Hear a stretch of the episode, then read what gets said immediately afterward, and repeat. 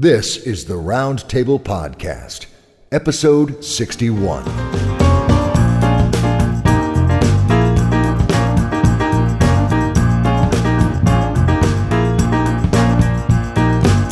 Hello, literary alchemists. I'm Dave Robison, And I'm Starla Huchton. and you've tuned in to the Round Table Podcast. Each week on the Roundtable podcast, we invite writers to come on the show and pitch a story idea to us and our esteemed guest hosts. And then then we ask it to sit down quietly, give it a cup of tea, fluff up its pillows, play some nice music, turn the hot spotlight on that sucker and interrogate it, ask it questions, justify its existence in the face of the world, and eventually transform that that meek, timid concept into literary gold. Starla, thank you so much for coming back and, and being my co-host for, for this workshop episode. I'm pumped and primed. How about you? Oh, yeah, absolutely. I get to talk with our guests some more. Who Yes, and and, and, and brainstorm. Brainstorming is fabulosity. So uh, and and speaking of our guest host, let's do bring her back. Coming from uh, a fabulous twenty minutes with last week, returning to the big chair, Delilah S. Dawson. Delilah, thank you so much for coming back, and and I am so pumped to workshop a story with you. Thanks for thanks for making the time for us, ma'am. Sure, thanks for having me. Absolutely. Now, I, I can only imagine there's a constant froth going on in your creative forebrain as far as projects, ideas, things. You love cons anyway. So, so would you would you be so kind as to share with our listeners what have you got coming up in in the next weeks or months or even years that that's on the drawing board for Delilah S. Dawson? Sure. Um, I just launched my YA hardcover debut, Servants of the Storm, a Southern Gothic horror set in Savannah, Georgia. So I'll be doing uh, some events to prop up that baby. First of all, I have Dragon Con in Atlanta, Georgia, one of the biggest Comic Cons in the country, um, August 28th, September 1st. I've got 10 or 11 panels on that, including uh, a reading with Princess Alethea's Traveling Sideshow, which is several YA authors getting together to act ridiculous, give out free stuff. Awesome. Um, September 27th and 28th, I'll be at the 11th Annual Young Adult Literature Conference in Naperville, Illinois, with Anderson's Bookshop. Uh, and the YA Fandom Frenzy on Sunday, I believe, is free.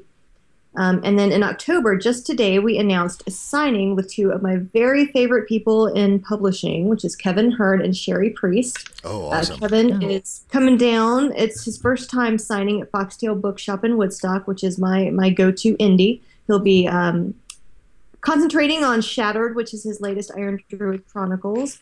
But I think they'll have all his books there. And Cherie Priest is about to debut her first uh, in a new series called Maplecroft. That's like Cthulhu and Lizzie Borden. right. Um, and then my next big one is next April on the 14th. I have a YA pre dystopian that I'm super excited about called Hit.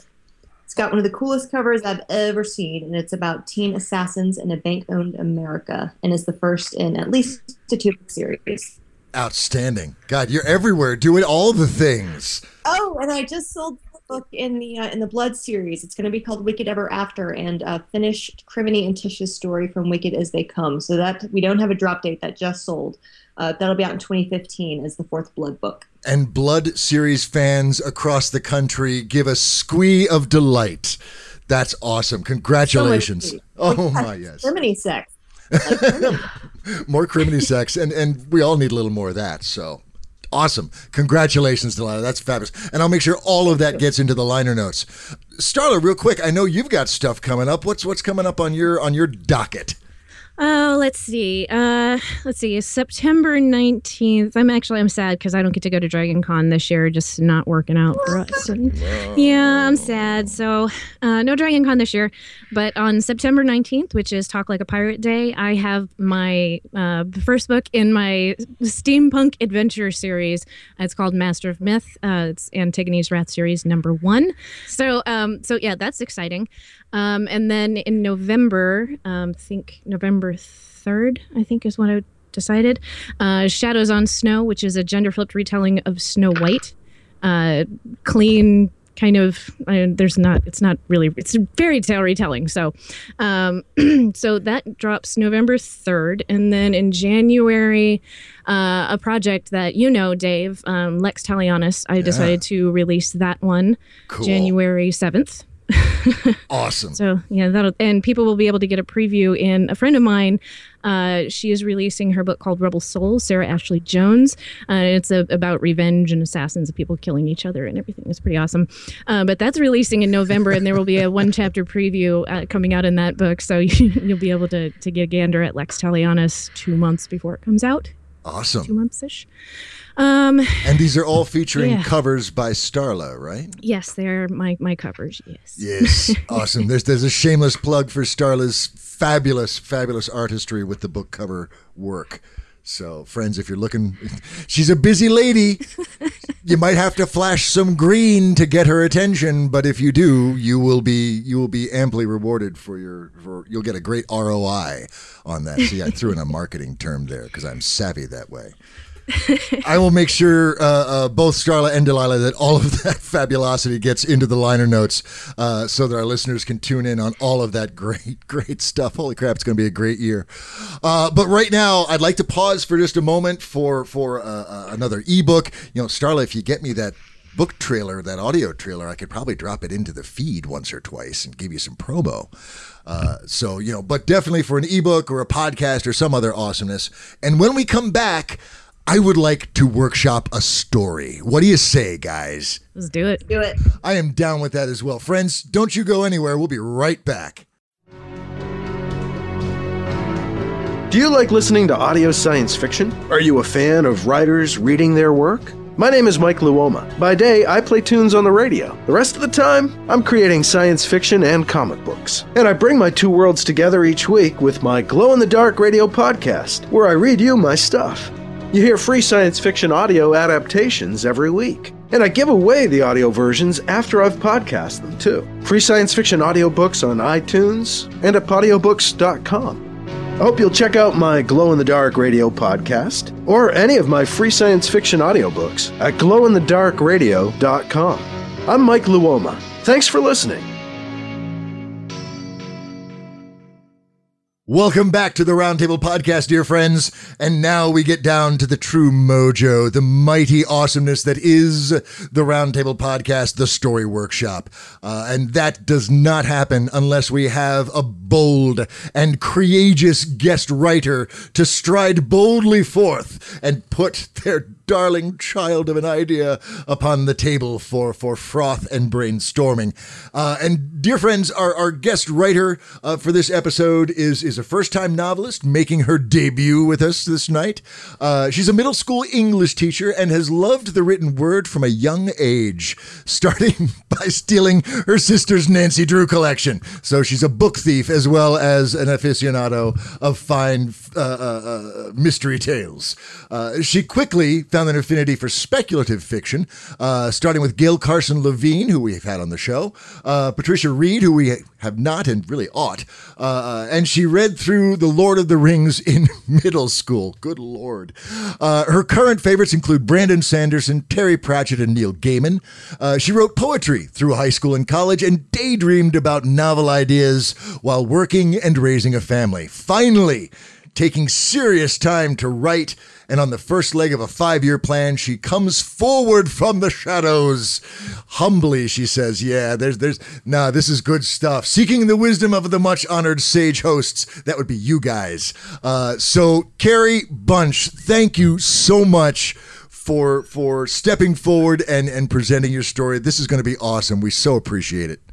Oh, I am. This will not hurt.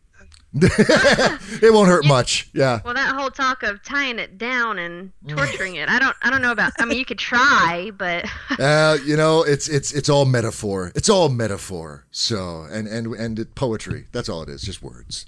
uh, well, I'm very thankful th- for the opportunity to brainstorm this with you guys. Well, let's dive into it then, because I'm I'm eager to hear the pitch. So, um, here's how it works, Carrie. We give you five to eight minutes.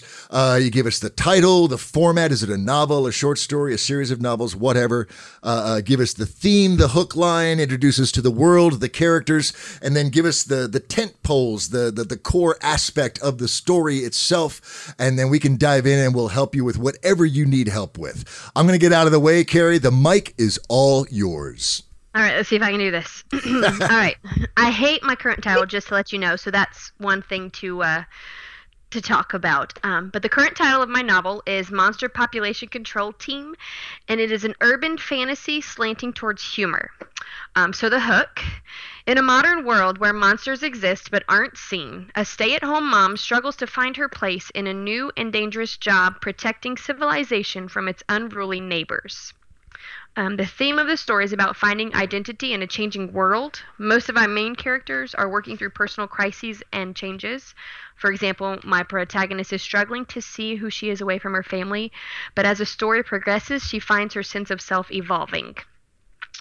The world. My novel is set in a modern Central Florida. That's where I'm calling in from tonight. But it's different from our world because it's inhabited by cryptids and monsters that we consider fictional the majority of humanity, the of humanity, the human race, um, we're clueless due to a mental trick that causes us to ignore the beasties or reimagine them um, as something less threatening. So, for example, if you were at a local ranch, you saw a unicorn, you it would either appear as an unruly animal or be completely immaterial. Um, however, an oblivious culture needs protection, and so throughout the history of the world, there have been individuals and groups that keep us safe. So there's some kind of genetic code that allows them to see and comprehend the extraordinary wildlife around them. Now for characters. My protagonist, Willa, is a stay at home mom sending her youngest child off to school. She's really good at taking care of others and understanding what they need. She's afraid that she has no life away from her family and will be useless when they don't need her anymore. She wants to feel purpose and excitement, like a teenager intent on changing the world. Um, and at the end of the story, she will have some of that excitement and purpose as she becomes a member of this special team we're going to introduce. Um, Willa's husband, James, is a nine to five businessman. He loves his job and he loved his life before his wife started shaking things up. He's really good at convincing people to do what he wants, but he's afraid of change. So he wants things to be status quo, stay the same. Um, he wants his wife to take care of him. And at the end of the story, he will accept his wife's need for personal fulfillment, but he secretly hopes for a compromise that's a little more uneven than fair. Um, so then the the team. This is our um, monster population control team. Um, Isaac is the leader of the wildlife control team with many years of experience. His biggest strength is his intuition. When he trusts his instincts, things go well, but he's plagued by a fear of inadequacy and failure. He worries that the people around him will give up on him, so he compromises his leadership too often. He wants to be more confident and to gain recognition in the field of monster control. So at the end of the story, he's going to be more in tune with his instincts and have more confidence, um, but he's still waiting on the recognition. Um, his wife, Hazel, is a longtime member of the team. She's responsible for paperwork and she's really good at keeping things organized and running smoothly. She's afraid of being left out, so she tries to catch everything that's happening in conversation around her. She wants to have less responsibility and be able to do more of the field excursions as she's missed out on the past couple years. Um, by the end of the story, I'd like Hazel to have someone to share the paperwork and to be able to get out with the team more often. Um, Bear is my favorite character so far. I actually based this on a coworker uh, from a couple years ago. Um, he's an excommunicated excommunicated high school science teacher. He's really good at making people feel comfortable and inspiring them to curiosity and creativity. He's afraid of being ignored and overcompensates by being extremely loud. He wants to be taken seriously in academia, but struggles in that because of his, his obsession with cryptozoology, which is the reason why he lost his job in the first place. By the end of the story, I'd like to have Bear a little more willing to look foolish, and I'd really want to move him from academia to fiction. Um, but I think that that would have to go into another story. My last team members are Flynn and Brenna, who are twins. I want them to be in school online, so they're either high school or college age. They're extremely talented in martial arts and fighting skills, though Flynn is better than his sister. He is afraid of being rejected and feels awkward all the time. He wants to be popular and have a girlfriend like most teenage boys. Um, by the end of the story, Flynn will develop some social skills and have a little more confidence in himself. Um, Brenna is a little more aggressive than her brother and is afraid of living in her brother's shadow and always being second best. She wants to be her own person but doesn't know how to make it happen. Um, at the end, she's more she's spending more time away from her brother and focusing on her individual skill. Okay, so for the story, a modern mom decides to find a part time job when her youngest child enters school and finds an interesting ad for something like an adventure squad seeking new talent. This adventure squad is actually a specialized wildlife control, aka the monster population control team. She joins them on a temporary basis as they make a routine scouting expedition, which ends with the entire species chasing them out of a local state park. Not understanding the monster's bizarre behavior, the team recoups to investigate possible causes and to train Willa as a temporary member of the team. Unfortunately, joining the team takes a toll on Willa's family life as her husband and kids are often abandoned for research assignments and training courses, which leads to tension about her priorities. While struggling to balance home and work, Willa stumbles onto a historical document of a cyclical predator invasion that is slated to occur later in the season. The squad must quickly to prepare to control this deadly force or their local community will be overrun by a new monster type. Willa, having learned so much about monsters and combat, convinces her husband of her need to work and races off to fight this predator species where her unique skills as a caregiver allow them to save the entire town and the local monster populations. And that's all I got. Not sure how it ends. Oh well, um, I know how. Well, you know, they save the day, but I'm not. I'm not. On, I don't have specifics. Okay. So. Okay. No, that's a strong pitch. That's a good pitch. We got some good characters to work with. We understand the world. There's some basic story elements to work with there. Very cool. Um, uh, here's the deal, Carrie. And and just before we get into this, you need to understand that that for the next 45 minutes or so, you're going to be hearing all kinds of ideas coming from all kinds of directions. Some of them will be brilliant, some of them will be utter crap. The thing that you need to understand is that every single word spoken by myself, Starla, or Delilah might be and actually probably is complete bullshit. Uh, this is absolutely your story to take with wherever you go, uh, uh, and and you just you need to embrace that concept as we move forward. Are we cool with that? Absolutely. Can I call you on it? Or? Absolutely, yes. so yes, I, in fact, it's it's happened, and I'm and I'm okay with that. So very cool. All right, so let's take a quick turn around the table, uh, ask some questions of clarification, so, uh, uh, give first impressions of of what jumps out at you, uh, just to start the ball rolling. Delilah, uh, we'll start with you. What are your first impressions of of Carrie's monster population control team? Okay, I, I have. Can I ask a couple clarifying questions first? Absolutely. Okay. Um, how far in it have you written? Um, I've written a, a couple little scenes, but nothing cohesive. So it really is at an outline stage right now. Okay. And what is your ultimate goal for this book? My ultimate goal is to have a romp, to have fun. Um, I'm a longtime fan of fantasy, so monsters and magic, bring it on. This is, um, this started as just a way for me to really. I was in a high stress situation, so it was a way to have fun. Um, and it's kind of a way to get my feet wet without feeling like, oh my gosh, this is uber serious, and I, I can't I can't mess up. So um, I wanted it to be light and frothy you consider this um, a practice book, a book you would want to self-publish, or a book that you want to go through the whole query stage with an eventual end goal of, of traditional publishing? Um, well, at this point, it's practice. Um, I love the concept, and I've actually had a couple of ideas for um, sequels to make it a, a series. Uh, and like Dave mentioned in my intro, I do have a five year plan. Uh, by that point, um, I- am giving myself five years to learn the craft and to write enough to know what I'm doing. And if by that point I haven't been offered a contract um, by a traditional publisher, I would pursue self publishing. But I'm kind of giving myself that window to learn about submissions and queries and editing and blah, blah, blah, blah.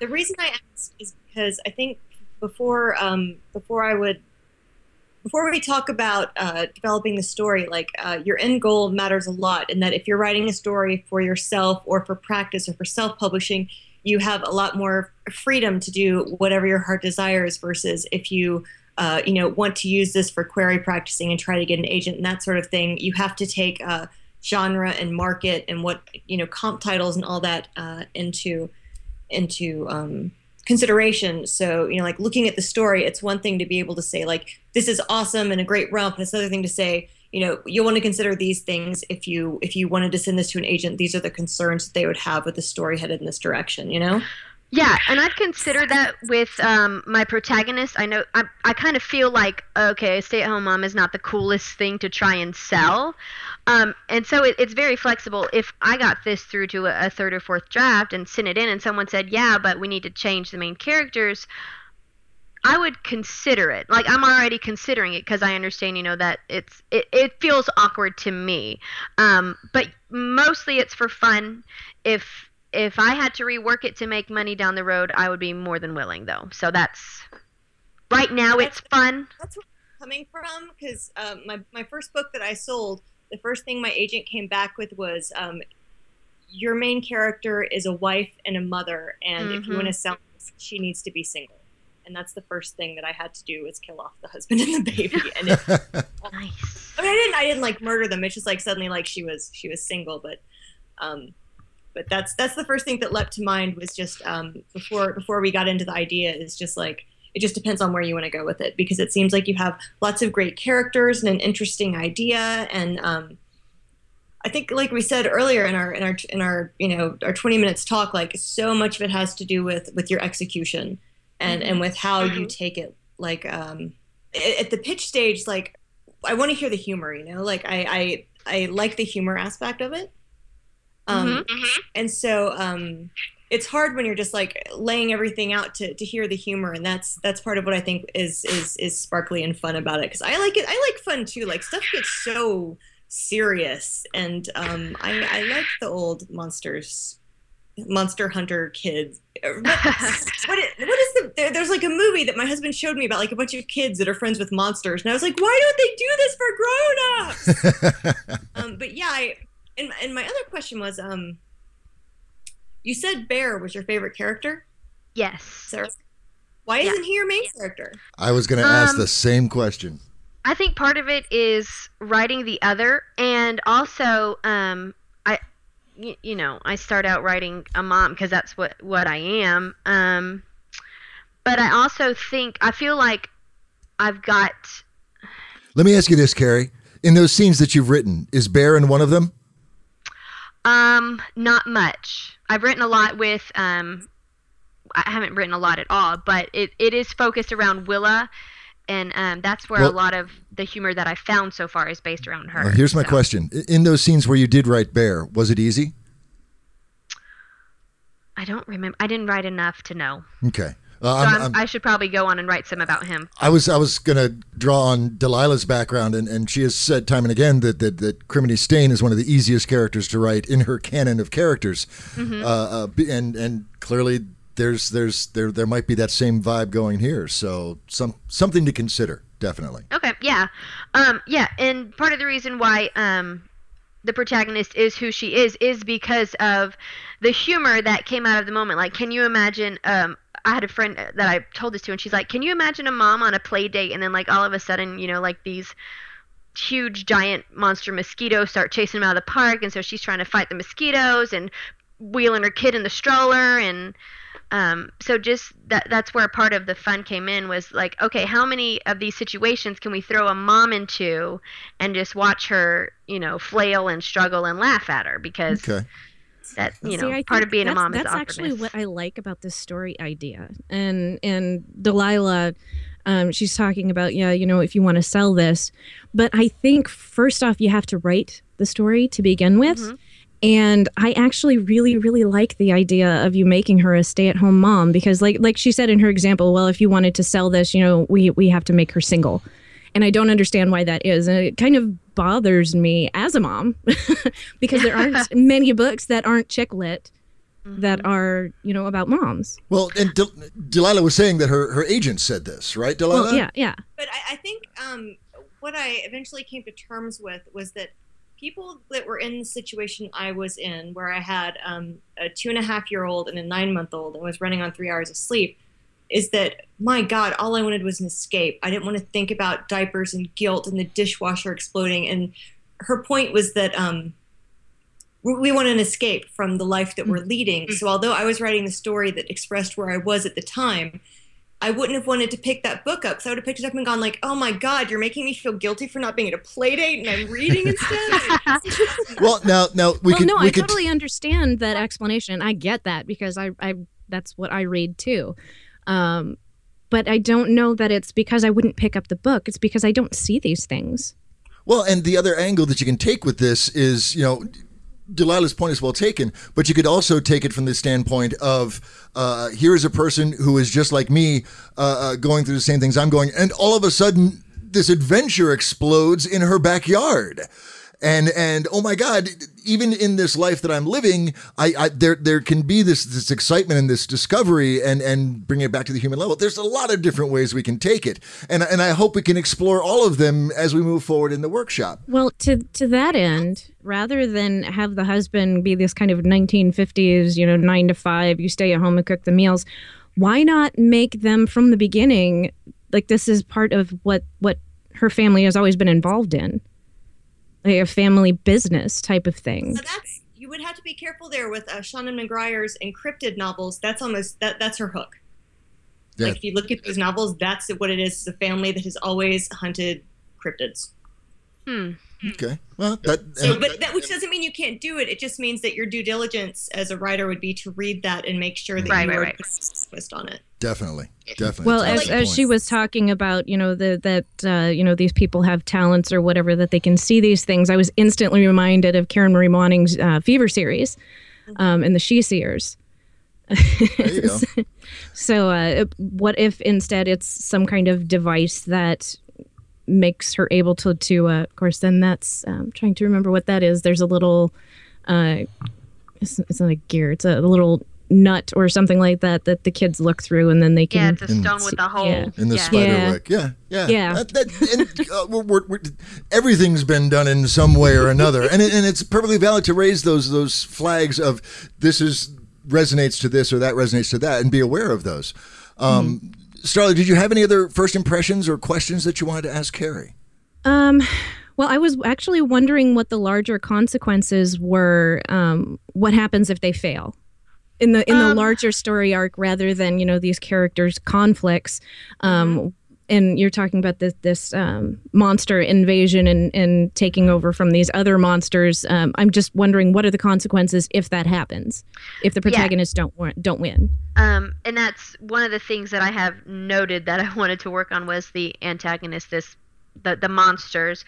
Um, and I, I've thought about that, and I think it's gonna be pretty catastrophic because um, it's it's a new predator, which means most of the monster species that are already here are going to be in danger, and it's very likely that the humans are as well.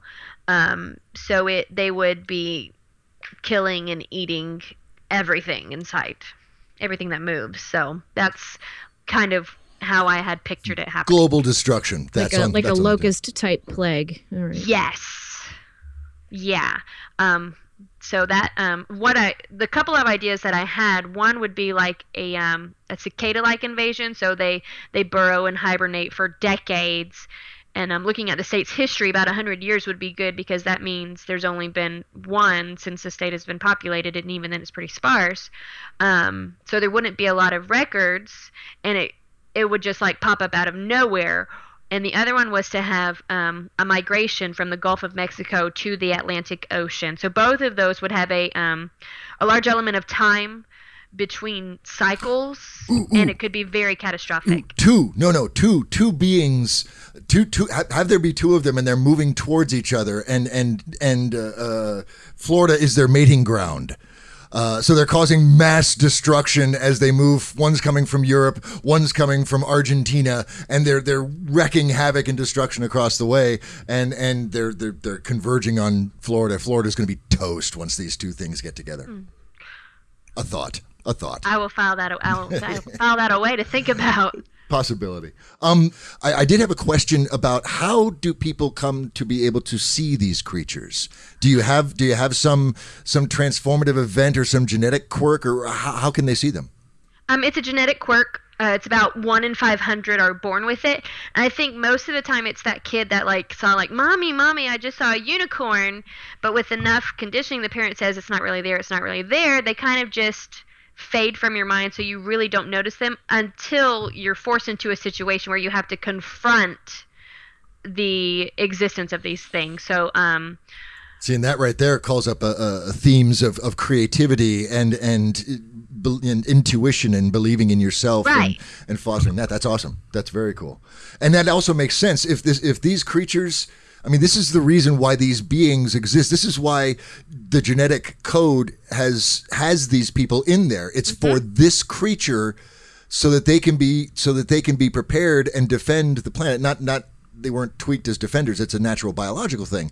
Although it would be interesting if we were genetically engineered to recognize these creatures. But but the whole idea is that these these beings that can see these things are our defense force against this particular event that's happening in your book. Okay, let's let's let's begin to massage this a little bit. I just want to see where we go with this. So, Delilah, uh, what what can we do uh, uh, to to tighten uh, the, the the drama of the story, the characters? What what do you see uh, uh, being points of focus for Carrie as she moves forward? Um, I I think that in stories where um, the the antagonist is is nature or monsters, you need uh, more focus than just kind of random random monster attacks or random nature attacks. Mm-hmm. Um, because I mean, you know, like yeah, the cicada invasion is scary, but um, it, it's not a, a, story. So I think what my agent says to me at points like this is get twistier. Um, you have the the seed of the idea, but you don't yet have the the meat of the plot um, you know, you, you got to figure out what the climax is and, and uh, you know, what that, because it's usually in this kind of book a fight, but like, what are, what are they fighting? Because like fighting a swarm is not a climax in general. Mm-hmm. Um, anyway, I hate, I hate telling anybody whatever I think they should do with their books because like I always say, like it's all in the execution and you can make any idea work. But I would be most interested in a story like this if, um, if the main character, you know, if she, if she wasn't married, but maybe if she like you want her to be a nurturer, you know, what if she worked as a, a nanny or um, you know a babysitter and as she took on this job to make extra money? Or a tutor. Or but you know a, a caring in uh, the capacity where you care. Like maybe she fosters puppies or maybe she's a dog walker but there's kind of like these interesting uh, things that would show caring, but you know, maybe give her free to get with Bear. Like I, I love romance. I very, very rarely read a story that doesn't contain some kind of romance because I really need that as part of a story. Mm-hmm. But um, mm-hmm. I would just, uh, you know, as you as you feeling out a story to me, it almost feels like when you're trying to work out a splinter and you're kind of pressing here and pulling here and trying to figure out how to slide it out. Um, but I would just see how much of her having a family is is where you are in life and wanting to express that and how much that helps the story move forward throughout an entire series with uh, tension and character arcs that are going to be satisfying to a reader of, of urban fantasy as a genre. Yeah, I, I, I hear that. Cool. Um, It's definitely something to, to consider, um, especially, con- you know, when I started thinking about the story versus where it is now, that is absolutely negotiable and something that I can adjust. So, well, I'm I'm wondering could carry this this this conception of this this monster squad. I mean, it, it, conjures images of this of this global organization uh, uh, that that's that's widely financed and, and has the gear and all of this stuff. And I'm let me let me let me just toss this out. Here's a what if for you. What if this team isn't with them. What, what what if what hmm. what what if they're the neighborhood watch? and and, Well, then, my- and then you can totally get into the whole uh, home association. You can have the home association Nazi, the tree Nazi, who goes around doing all of this, and she's poking her nose into everybody's Oh my God. business. And then you've got this neighborhood watch guys, but they're all seeing this weird shit. Maybe maybe one of- maybe maybe Isaac, and this could be a reveal later on. Maybe Isaac is, is was drummed out of the the monster population control team, uh, uh, and and gathered these people together and is keeping this secret, but he's secretly training them, and so you've got this very localized neighborhood watch that keeps an eye out for you know mugwumps and and and flatulent uh, uh, uh, moon moths and all the weird stuff that they're seeing. I will definitely have to keep that in mind. My um initial concept was that it would be like a branch of the wildlife control so that it's um state organized but yeah it is completely a local team. So this is our um, our county or our city team. I even thought about in a a, a second book if it ever happens that it could be something like you know we've got disney world down here. So obviously they would have a crew on staff. Oh, that'd be a blast. Yeah, and okay. what if they go missing in one of the old closed parks? Well, they're gonna, you know, Well- they're gonna shop around for somebody to come help. Let me let me. So- One of the merits of having them being rogue is that the monster population control team can come in and say no no no. Uh, they, they discover what they're doing and they try and push them out of the way and they're going to take care of this big thing. But our our plucky team of adventurers are the only ones because of willa uh, and maybe because of willa and bear if you want to generate that that that romantic tension between them. Uh, uh, they are the ones that actually have the secret and the team doesn't doesn't identify them. So they have to either a step back and accept the fact that they suck and and have to let the the real people do things or seize up the reins of destiny and claim your place among the world blah blah blah I like it. A I'll have to let it. I mean, I gotta let it stew, right? Sure, like, absolutely Are absolutely there going to be any uh, benevolent monsters? Like, are they going to have like a, a pet on the team, or like a, you know, a, a chupacabra that can that can track Mothman, or What if like, are a there going member- to be any what good if monsters, or are they mem- all bad? what if a member of the team is a monster Now, see, I've considered something like that because, you know, when you talk about monsters, well, that runs the whole gamut from, you know, vampires and werewolves down to, you know, the kobolds that live in houses. Like, and so my thought was anything that can pass as human is probably in the population. But if it's not humanoid and it looks like an animal, it'll be interpreted as an animal. But anything beyond those ideas that are acceptable to our minds, we probably just write off as invisible. see delilah Um, delilah i so like totally that could have a pet. I- Could totally have a pet and have a monster on the team. I really like that idea of, of cultivating the, the, the good the good beneficial monsters as well as the ones that need to be in control, uh, uh, because you you can have allies. Then you can have monster races that are that are coexisting, and and maybe the the and again I'm I'm riffing on the whole rogue team thing, but maybe the monster population control team considers all of them to be containment. They must be contained, not dealt with or interacted with. And you can have Willa and our team actually start reaching out. In fact, you know, there's probably a few neighbors that are like Delilah says, chupacabras or whatever, uh, uh, that are that are. Uh, you know, actually decent people, and Isaac and everybody is is working together. In fact, Isaac is probably dealing with his conditional training to to try and marginalize them, but everybody else is just so damn friendly and nurturing. So, Starla, what do you got? We're, we're kind of monopolizing the the riff here.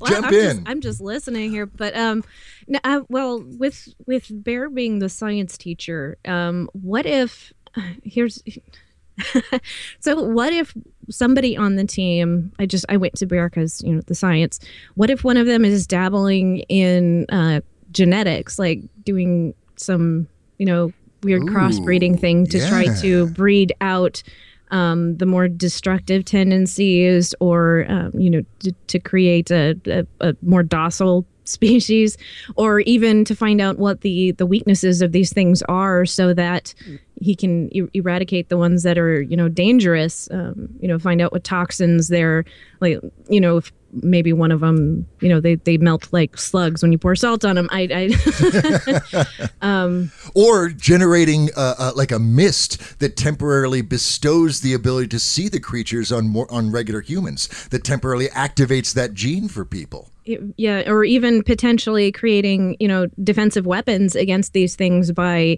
by utilizing what other monsters have like some kind of you know venomous spit that one of them has. They can they can take it and aerosolize it and and make a knockout gas or something. Um, but I, I like the idea of there maybe being a science lab for the science teacher um, and that he actually is getting to do like some hands-on research and that's that a great stuff. point. I love that. Does that resonate for you carrie Holy cow! um, I I like having these ideas come in um, because I really, depending on how the characters work out, of course, I really could see this turning into more of a series where we, you know, this would just be the introductory to introduce the team and talk about the world. Um, but then we could do one that's all about how the global corporation is um, trying to do one of these things but it goes haywire. So yeah, you know, we you know they they could call in the local amateurs to say no you just need to help us clean out our labs or something yeah. um, because then i could i could play with all of these ideas um, in their own story I'm getting a real strong uh, uh, shambling guide to New York City. Yeah, I was go- actually thinking of that. Ghost yeah. Train to New Orleans from Mur Lafferty. Uh, what uh, what if um what if when when whose point of view is this um, story right now told from? Like, is it all uh, Willa? Or is it like a third person, first person? Yeah, it, it would be third person, and I think I'd keep it limited close to Willa. Um, but I I, ha- I haven't written enough to say that that's for sure. That's the plan at this moment. Well, because my thought with that is, what if um, instead of changing Willa and you know not making her this family person, you know you can have her be the opening chapter and how she joins this team. But what if all of the the each chapter was told from a different character's point of view? So you kind of get everybody's origin story if this is you know the introduction introduction to the entire team. Um, and then you can see what everybody brings through the table and how they're feeling like through their eyes rather than having willa try to work all this out on her own. It was just a thought. No, yeah, yeah even as an exercise in getting to know the characters it'd be worth it. Yep, yep, absolutely, absolutely. Now, Delilah, you had, as I recall, the the the Blud series itself was written first person, but the novelettes were written in third person. Is that correct? That's true. So, what can can you share with Carrie what what the benefits and and and dangers are are between a third person and a first person POV? I don't even think about that. You just start writing, and whenever you're writing is what it becomes. Okay. All right. I've, I've done both POVs too, and it's really dependent on the story. Okay. Mm. Yeah, I think I think no matter what you plan on or what you tell yourself you're going to write, as soon as you really get into flow and tap into the story, you are naturally going to go into whatever point of view it's from. If it, if it's your first book and you've never finished a book, I would caution against doing multiple points of view because it uh, dissolves your focus into too many people's feelings and memories and backstories, and then you're not focusing on plot. You are just uh, kind of playing house in your head and telling yourself nice stories about people.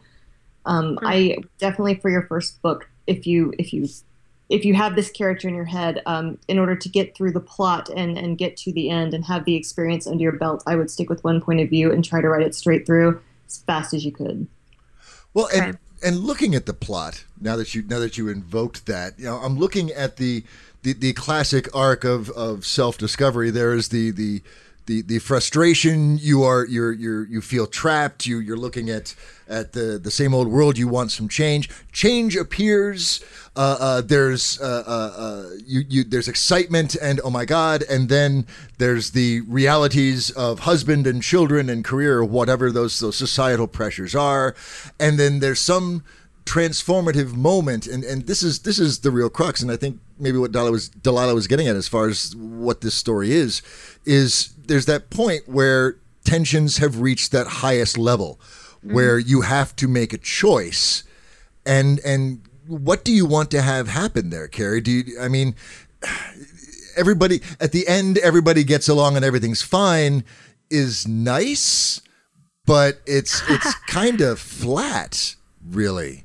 I mean, it, it, it even even in the context because when Carrie and I spoke uh, earlier this week, uh, uh, we we talked about uh, enjoying the the Neil Gaiman and Terry Pratchett like worlds, uh, uh, and and how even at their most rompiest and weirdness, there's always that very core, that that ringing truth that that cuts through. And I'm wondering if this might be that ringing truth for you, Carrie. What do you want to have happen when? Her husband or her children or whatever the force ends up being that is defining her world in the mun- in the mundane experience comes forward and says knock it off. You have to make a choice. What do you want to have happen? I'd kind of like to see her um, develop that backbone and really just stand strong and say, you know, you you can't put me in a box. You know that um, I think anyone who has kids has had that moment where you're like, I'm not a person anymore. um, and so I think in, in that moment where you know the team has pulled up in their van, they're honking the horn. She's like, "I've got to go." You know, like these things are coming, and her husband's like, "Well, who's cooking dinner?" And she's like, "You know, like, well, I guess you got to learn how to work the stove finally." You know, Well, like. I- yeah I, I i would i would urge you to stay away from the you got to cook Oh, yeah, yeah, dinner yeah. woman type stereotype on the on the husband. Make him a good person too so so that you have division in your in your readership of of what uh, of who they're rooting for because everybody's got to be right you know and and that's you know that's that's the that's the height of the tension. So there's going to be a divorce. So she comes back from the mission and and he's gone. He's taking the kids.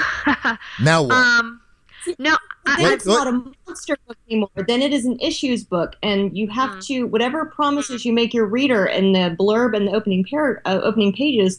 Like at the end, if they start it for like this is a fun, lighthearted monster romp, and at the end she's been left by her husband and her children have been taken away, that's not a monster romp. No, yeah, and I, I don't want to push it that far. I I guess it would be. I didn't mean it to sound so stereotypical. Shame on me. Um, I do want there to be more of a conversation where she, but I want her to honestly call him out on his expectations because I feel like you know where her husband has kind of just been happy with the way things are, she hasn't been.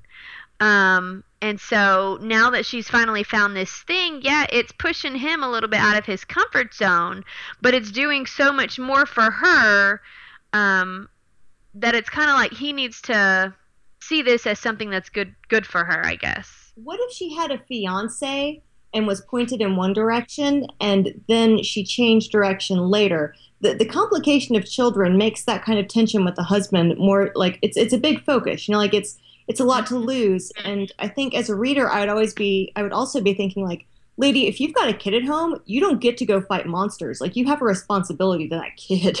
Yeah, yeah, I agree, and that was um that that's something that I've thought about. I don't want her, you know, she's not going to be a deadbeat and just leave her family. Um, but yeah, the idea of a fiance that way there is that commitment, but it's not, you know, someone is depending on you for their livelihood. Well, and, and just, just to argue for the, the possibility of kids, there, there could be a nanny or a live-in sister. Maybe their sister lives with them and, and takes care of the kids and helps out while she's getting ready to go to college or whatever. I mean, there's there, there's there's ways to, to, to edge around that abandonment of the children. But, but I, I see what you're saying, Delilah, and and Well, I, I liked her idea of you know having having the humorous bits, you know, with you know what happens when you know you these things come around and you have your kids and racing out of the park and all that with the stroller. Um, what if instead of her being the wife, what if she's the nanny? And she has the fiance, but she's taking care of someone else's kids. Then you can you still have the possibility for those those humorous moments you know where, where the kid you know sees something and and maybe that's how she gets you know without the wondering if, abandonment you know- issues. Well yeah and and maybe then that's what kind of makes her wonder that maybe there is something more and then she goes seeking out this other group and that's what she does with her nights And then the Hmm. stakes are career and monetary rather than necessarily emotional and and Right. you're a horrible person. Uh, you're just you're irresponsible because you're shirking. You I I can't come and watch the kids today. I'm sorry. Uh, uh, is is is better than I'm sorry kids you have to make your own lunch. Yes, you're 4 years old. Go for it. I'll be back. That's different. Okay. Uh, guys, the, the clock is ticking down and and I want to take at least one last turn around the Actually, before we do that, Carrie, was there anything that you really were hoping that we would address in in this workshop experience? Um, any the the title is really killing me. I Um, don't I- worry about that.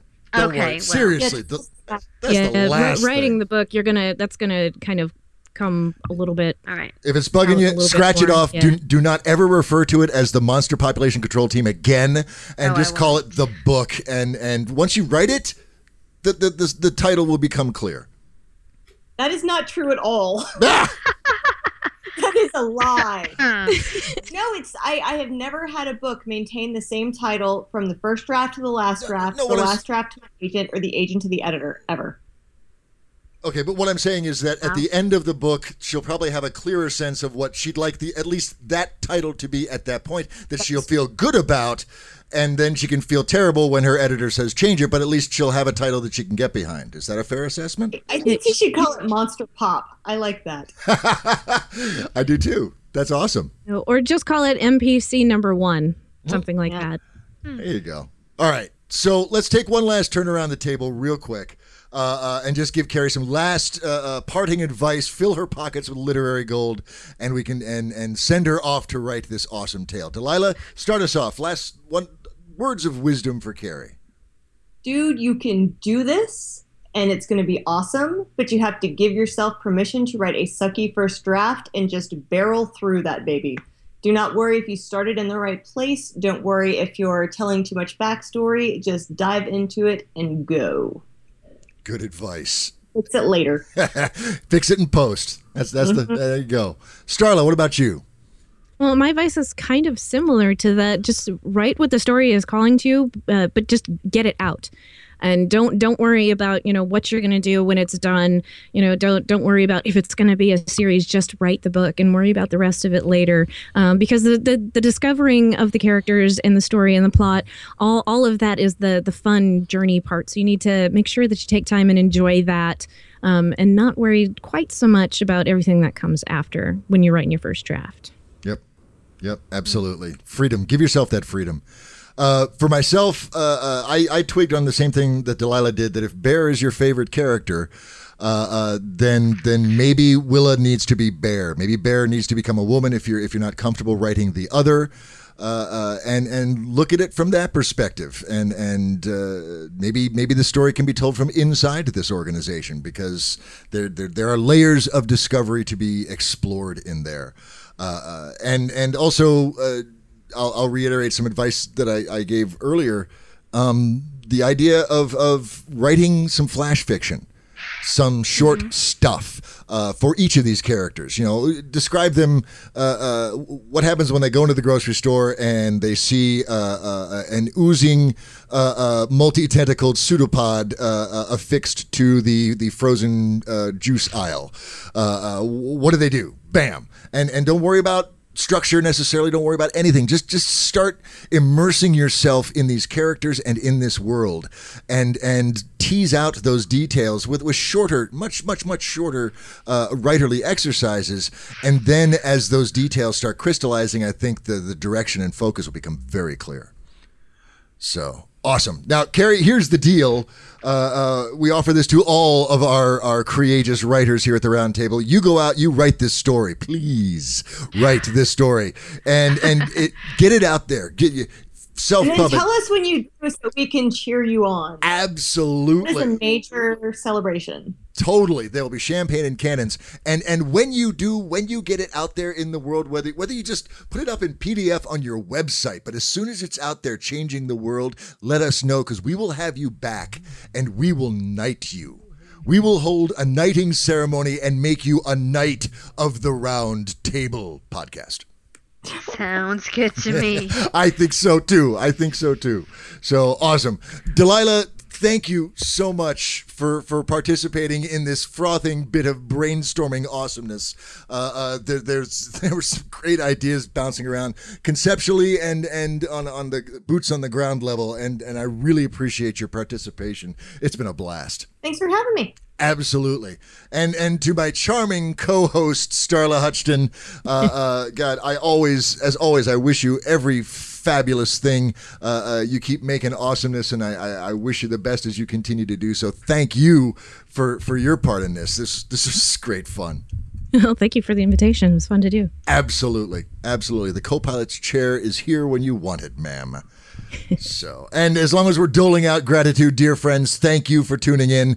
Uh, uh, without you, we're just shouting into the darkness and and frothing to no purpose whatsoever. I hope you found as much literary gold as we all did in this discussion. Uh, and if you're feeling generous, you know you can always pay it forward a little bit with a, a, a nod out on iTunes. Those reviews really do make a difference.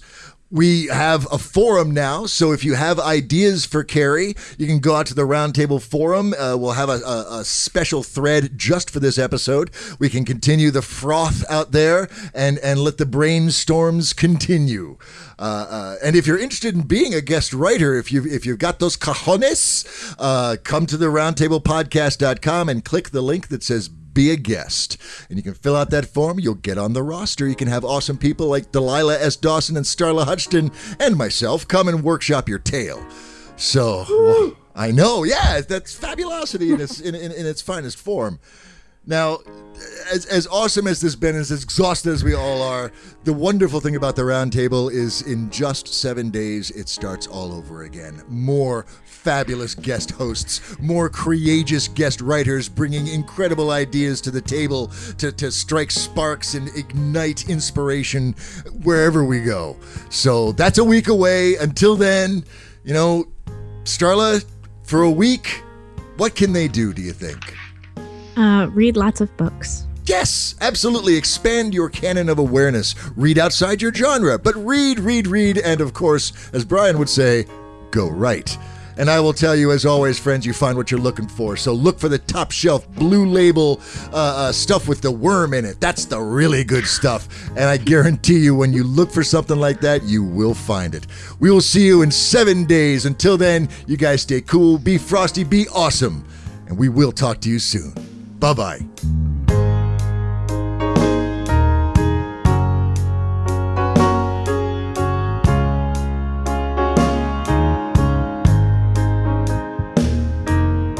This episode is copyright 2014 by the Roundtable Podcast and released under a Creative Commons Attribution, Non Commercial, Share Alike license. That means please don't sell it, but you can share it to your heart's content. You can even use portions of it in your own productions, as long as you release those productions under the same licensing terms and reference us as the source.